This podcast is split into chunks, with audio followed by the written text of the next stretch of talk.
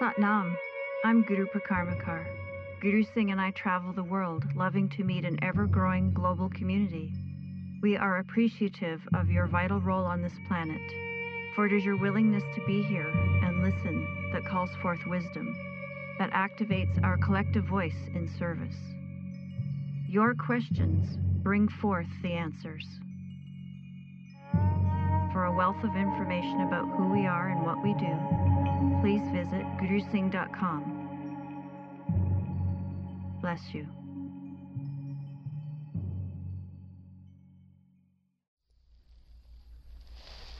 Satnam. There's a recent study in science that says that silence is more healing to the brain than even good thoughts. How many have ever followed directions to someone's house? Raise your hand. And what is that last direction? It's the house on the it's the le, it's the seventh house on the right. Turn left and it's the seventh house on the right. Whatever version of that is the final instruction, correct? But the bottom line is there's a lot of instructions before that. And so often in spirituality, which is pretty much run by the creatives, it's ne- definitely not run by the logicians. The magicians of the universe run the spiritual world. And I say that partially as a metaphor and partially as a reality. So, what magicians have a tendency to do is show you the trick without explaining the trick, right? Because if they explain the trick, where's the magic, right? And so the instructions oftentimes in spirituality are turn left, it's the seventh house on the right. Without all the precursor, without all the information that is very logical that leads up to that, right? Which is all the streets and all the directions and all the streets of life. And one of the things that Yogi Bhajan insisted upon, and it really slowed things down, he insisted upon all of the instructions. And because all of the instructions are very logical, and because your brain is very magical, all of the instructions are oftentimes very boring.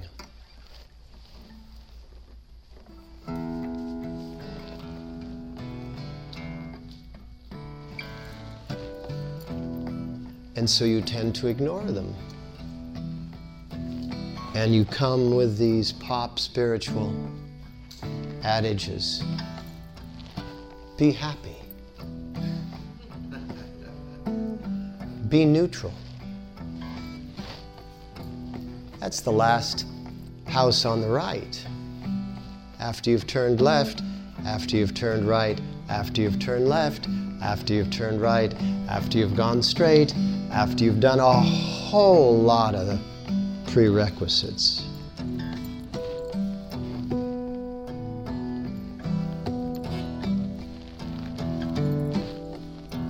So there's this mantra that not only praises one who had gotten to the seventh house on the left, the house of illumination, right?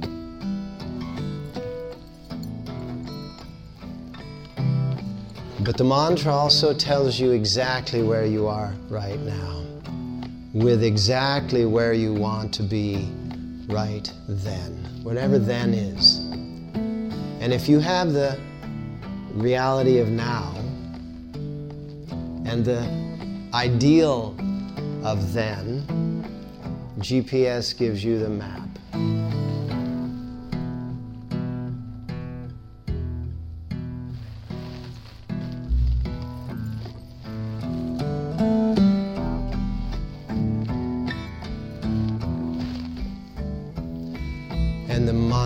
Very simple. It just goes Darkness comes from light. Darkness comes from light. Darkness comes from light. Wow. Darkness comes from light. There's a sun. There's a moon. There's an earth. And I'm the breath of life.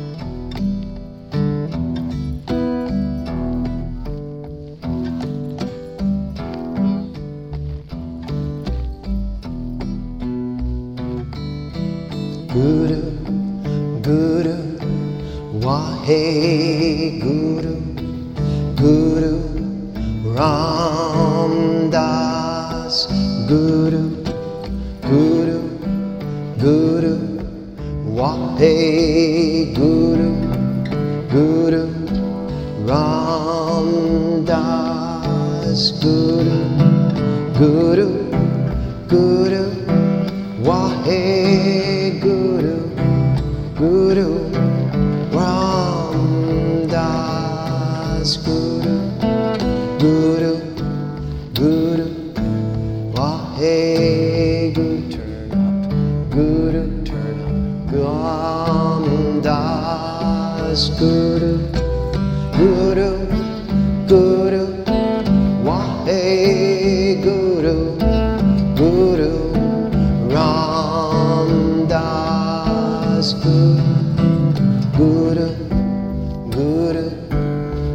Wahe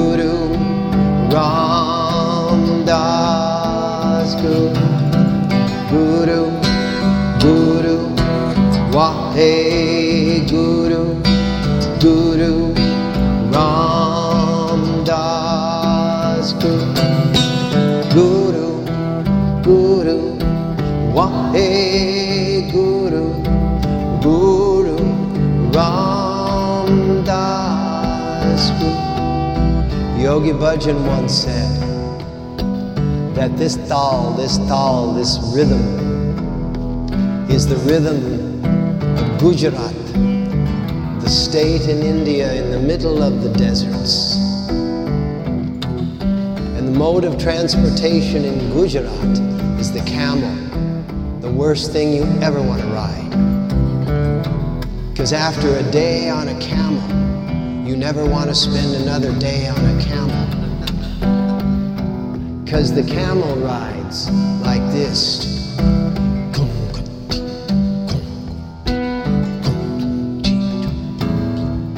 And your body is going like this all day long. But what the camel represents is longevity, the length of the journey. Because the length of the journey of your life is forever. And you need a camel, you need something that can take you the long, long distance. So the rhythm of the camel that allows it to go those long, long distances is the rhythm of the tal, the mantra that works over long, long distances without much relief. Guru, Guru, Wahe Guru, Guru, Ram Das Guru, Guru, Guru, Wahe Guru, Guru, Ram Das Guru, Guru, Guru, Wahe Ram Das Guru, Guru, Guru, Waheguru, Guru Ram.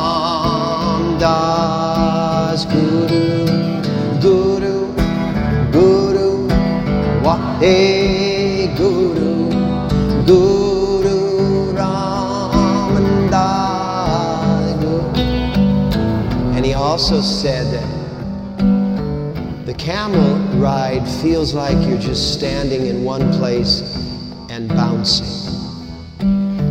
And that's the way the camel is able to make the long, long distance, is to see it that it's not distance. It's just in one place, bouncing. Guru, Guru, Wahe Guru, Guru, Ram miles and the years go by. Guru, Wahe Guru, Guru, Ram Das Guru, Guru, Guru, Wahe Guru, Guru, Ram Das Guru,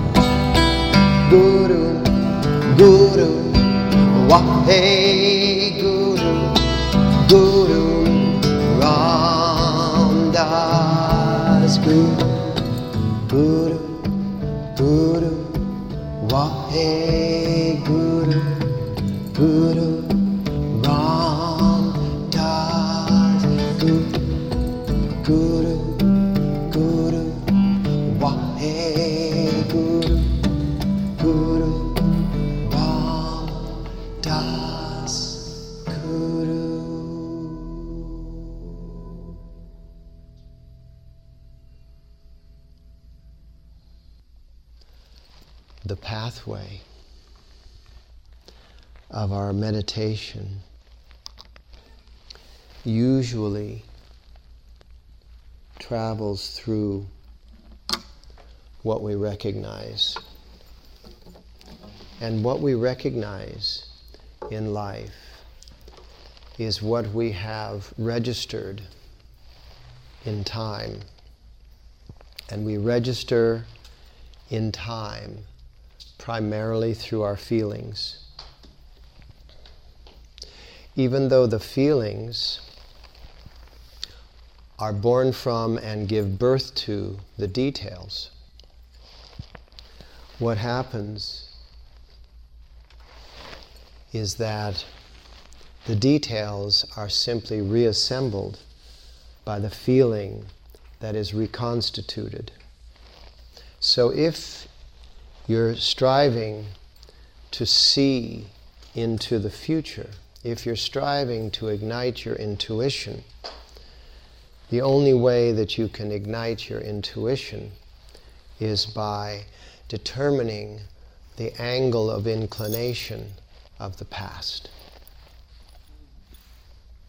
The way you know where something is going to go under natural influences is by determining the topography, the lay of the land. And so your past is primarily registered through feelings. But the feelings are incorrect. They're just an assemblage of an emotion upon an emotion upon an emotion. And many people can have an entirely different emotional response to a single moment. Your emotional response is not accurate. And so you register this historical data through your emotional filter, which is not accurate. So then you don't have an accurate view of what's to come. So what to, what's to come becomes a mystery. And the way you design for mystery is by fear. Because fear increases your awareness to a degree. After a particular level of fear, you're completely unaware. Your, your awareness is paralyzed. It's fear in the forest that allows the deer to respond to the signals. But when there's too much influence on the fear of the deer, it becomes a deer in the headlights, correct? In other words, the amount of information that is coming at the deer is more than the deer can translate. And so the deer freezes. The deer becomes paralyzed. So, what we have in today's world is we have moments upon moments of paralytic registration. Moments that we have registered in our being while we were paralyzed by the amount of data. And this has been passed on through generations. So the pathway of your meditation can only begin for a moment through your feelings. And then you have to be able to transcend your feelings. Otherwise, you're just exploring a circle that keeps coming back to the same moment with a slightly different feeling, so it appears to be different. And you think that you're actually traveling on a path, but you're not. Ultimately, you're just spinning. Does that make sense? And so, what we do in today's world is we have designed an entertaining facade, right? Facade. Hmm?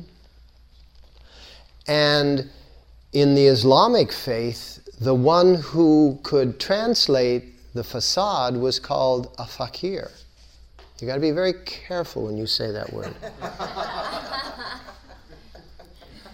the fakir could translate the facade into terms that were a reality. And there's a great story about, a, about an incredible fakir known as Mia Mi, Mian Mir.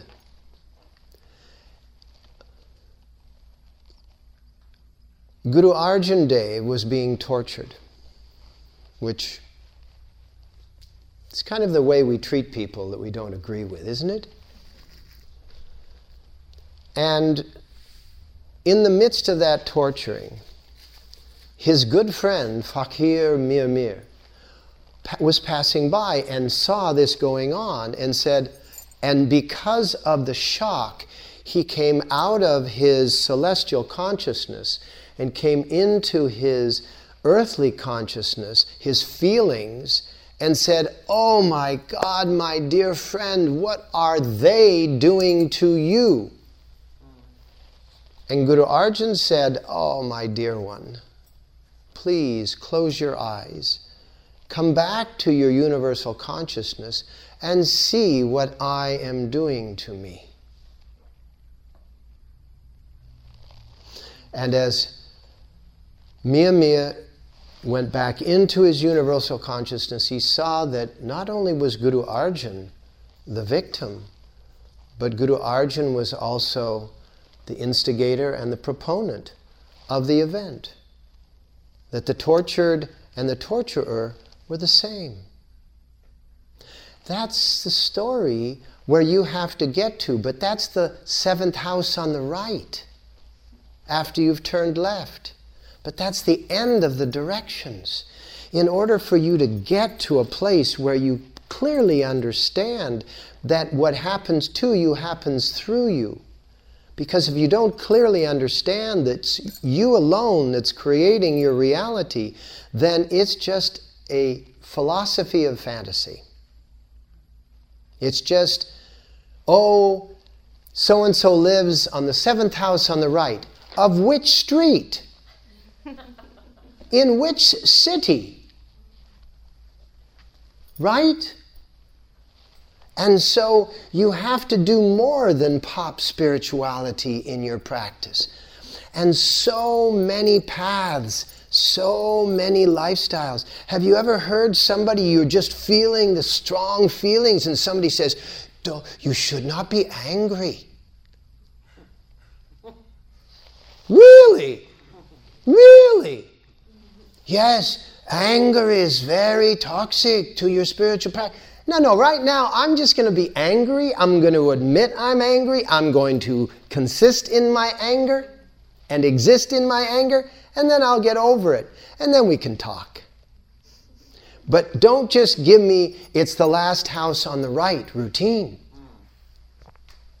So, in order for you to meditate, because you know all of the all of the dogma of spiritual lifestyles, all the rules and regulations, right? The, the yams and niyams of spiritual lifestyle are just that last piece of information.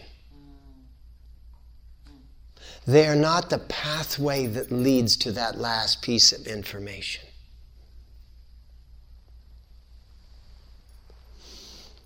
A great um, a great seer, um, pretty much the grandfather of modern day hypnosis, Milton Erickson. Ericksonian hypnosis, actually also the, uh, the proponent of the subsequent, condi- um, um, what would you call it, a um, style, uh, a methodology known as NLP, Neuro Linguistic Programming, right? Um, Milton Erickson uh, was, was struck by polio as a teenager. And what polio does is that every nerve that's active in your body, that's taking messages, every sometimes there's more than one, but the nerves that are active in your body are surrounded by inactive nerves. Fully capable but inactive. And what happens is that as, the, as one of the nerve strands is beginning to die, because they do, they recycle, they train the inactive nerves how to take over the job. Right? So your nerves that are, t- that are knowing how to move your arms and move your legs and do the things that you do in life are constantly recycling. They're dying, others are being born, they're teaching, moving on and moving on. And what happens is that polio attacks a particular part of the most active nerve. The most active nerve is what attracts the polio virus. And so it destroys the most active nerve before it's had time to pass on the information. So, what Milton Erickson intuitively did was that Milton Erickson, at about the age of 17 or 18, went to spend his days, because he was paralyzed from the waist down, went to spend his days in a toddler camp where children were just learning how to walk. And he allowed his body to be near the bodies of little kids that were just learning how to fire the nerves that would move the legs. And so his body began to become entrained by their bodies. In other words, the electromagnetic pulse that was happening in their bodies was emanating from their bodies, and his body was picking it up. And pretty soon, his legs began to move. And he ultimately taught himself through this process how to walk again. Now that's going back to the very core of the directions of how to get to that seventh house on the right. That's going back to the very initiating stages. That is what meditation is. You start your meditation with your feelings, you know, you, and you pass through your feelings, but what you're doing is you're trying to trace back to the core. And the core is exactly what I said at the very beginning of class, which is they're now doing studies and finding that the silent mind is a healthier environment than even the positive mind. That in the silent mind, those commands that even your intellect couldn't come up with, the commands that are the initiating commands of how to move that leg. Right? How what is the nerve that we need the brain needs to fire down through to ignite what is the muscle, right? That's going to move that leg. So there's a lot of what's in the initial attempt to move. And there's a lot of what's in the initial attempts to know what you know. Pop spirituality, we are all one. Pop spirituality, all is God. Pop spirituality, be kind. Pop spirituality, go into your neutral mind. That's like telling Milton Erickson before he had re-entrained, move your legs. You're an 18 year old. Stop sitting around. Right? So when you're observing someone in your world that is not getting it, right? When you are observing someone in your world who is not getting it, remember that you can't just say, seventh house on the right is it. If you actually want to influence someone's future, you have to know someone's past, which is defined in the inclination of the present, the topography of the present.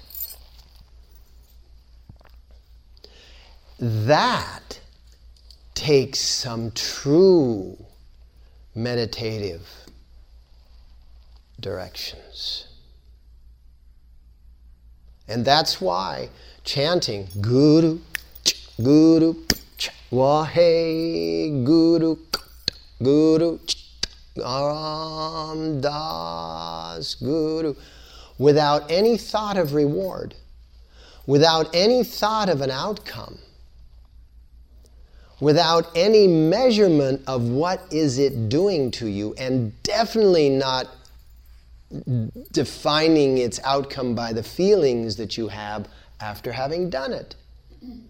Just know that you're entraining the impulse to be able to go through, and this is all metaphor, you're training the, well, kind of, yes and no.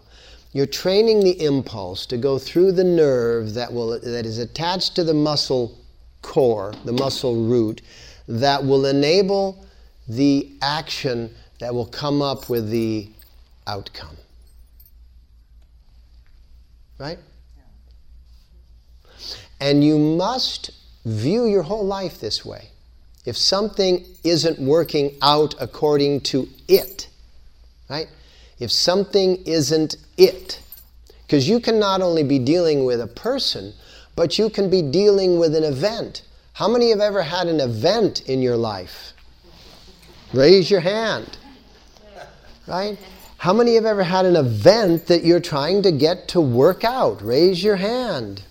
If you're not raising your hand, you're either lazy or lying. Because we have all had events that we are tr- striving for them to work out. Yes? We have events, we have people, we have places, we have things, we have ideas, we have concepts. We have so much. What you must do is you must get into the present, not the experience or feelings that you're feeling. You must get into the present moment. And in that present moment, you must be able to determine what is the topography, which will tell you what is the past from that moment and what is the future from that moment. And once you see what is the logical future from that moment, you can apply some magic to that moment and influence the logical outcome. Because how many times have you had people say, I don't think that's going to work out? And you've continued and it worked out. One time, Yogi Bhajan said to me there was some really big um, thing that I was responsible for, and Yogi Bhajan said to me, because he had first told me to go out and get some expert advice, and I got all this expert advice, and all the expert advice told me it wouldn't work. So I came back to Yogi Bhajan and I said, he said, okay, what did the experts say? And I said, every single one of them said it wouldn't work. He said, and how did you come up with this idea? I said, it was in the midst of my meditation. He said, then prove them wrong. Establish a new principle. Who's telling you that something won't work? Who was telling, who was telling Guru Arjan, or not telling, but who was torturing Guru Arjan? Who was torturing Guru Arjan in the story? Guru Arjan. Who is telling you that it won't work? Who is telling you that it will work? So when you hear advice from others, who are you hearing? Who are you hearing?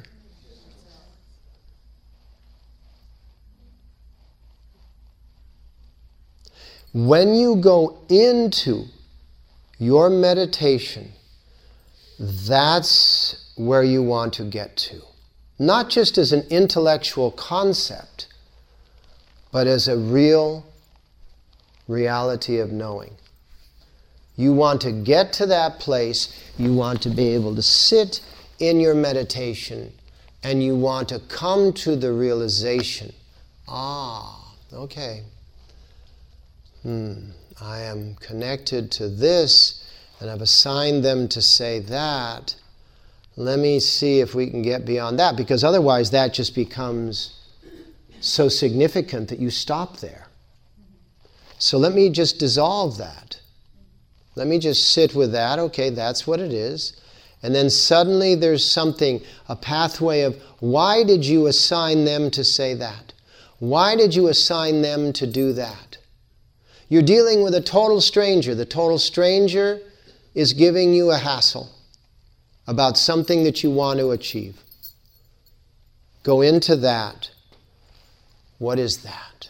Why have I assigned that? There's something beyond, there's something in the past of that that came to that. Now, I can just take that and fight with it and move against it, but that's just life as a struggle. How about life as an effortless effort? How about ride the wave of time rather than swimming behind it and saying, I'm so busy? So, in each moment that is assembled through tension, pressure, stress, and friction, you go into that moment, let the moment dissolve. Just like Milton Erickson went into the moment. He didn't go, okay, I see that that left leg is moving like that, and he can try and try and try, but his left leg won't move. But he puts his left leg near that left leg, and his left leg will start picking up the electromagnetics of the toddler's impulses. Go into that depth of each moment in your meditation. And how do you get there? By getting your body to stop nagging, right? How do you get your body to stop nagging? By stretching into it, by balancing it, by putting it into posture, by getting it to fulfill all of its momentary needs.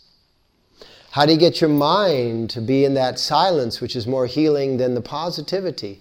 By chanting, by just, by just chanting the mantras, causing your brain to do sounds that it may or may not have any comprehension of what they mean, and it doesn't actually matter what they mean because what you're really doing is just moving sound through your system. And as you move sound through your system, it clears the system. So everything we do in this practice of Kundalini is getting us to the place where we can sit with the moment and allow the moment to dissolve so that we can see beyond the moment, both past and future, which are just mirror images of the same event. All right? Does that make no sense? Say yes. yeah. That makes no sense because sense is different than that, isn't it? Sense is very three and four dimensional, but what we're talking about is something that is that is sort of like layers upon layers upon layers. It's dimensions that are not lo- totally logical, correct? Because it's not logical. You tell a 17 year old that's paralyzed from the waist down from polio to go sit in a toddler, and it's kind of an insult. And so, if the 17 year old takes that as an insult, then there will be no openness to achieve the entrainment because it'll be just surrounded and focused on the emotional insult. That's all the system and the nervous system will be doing. And that's, and this is the end because otherwise we could just keep going and going and going, right? But that's the nature of surrender. Hmm. Key word surrender. Bless you for joining us. Visit gurusingh.com for an ever expanding archive of lectures, videos, yoga sets, meditations, and more.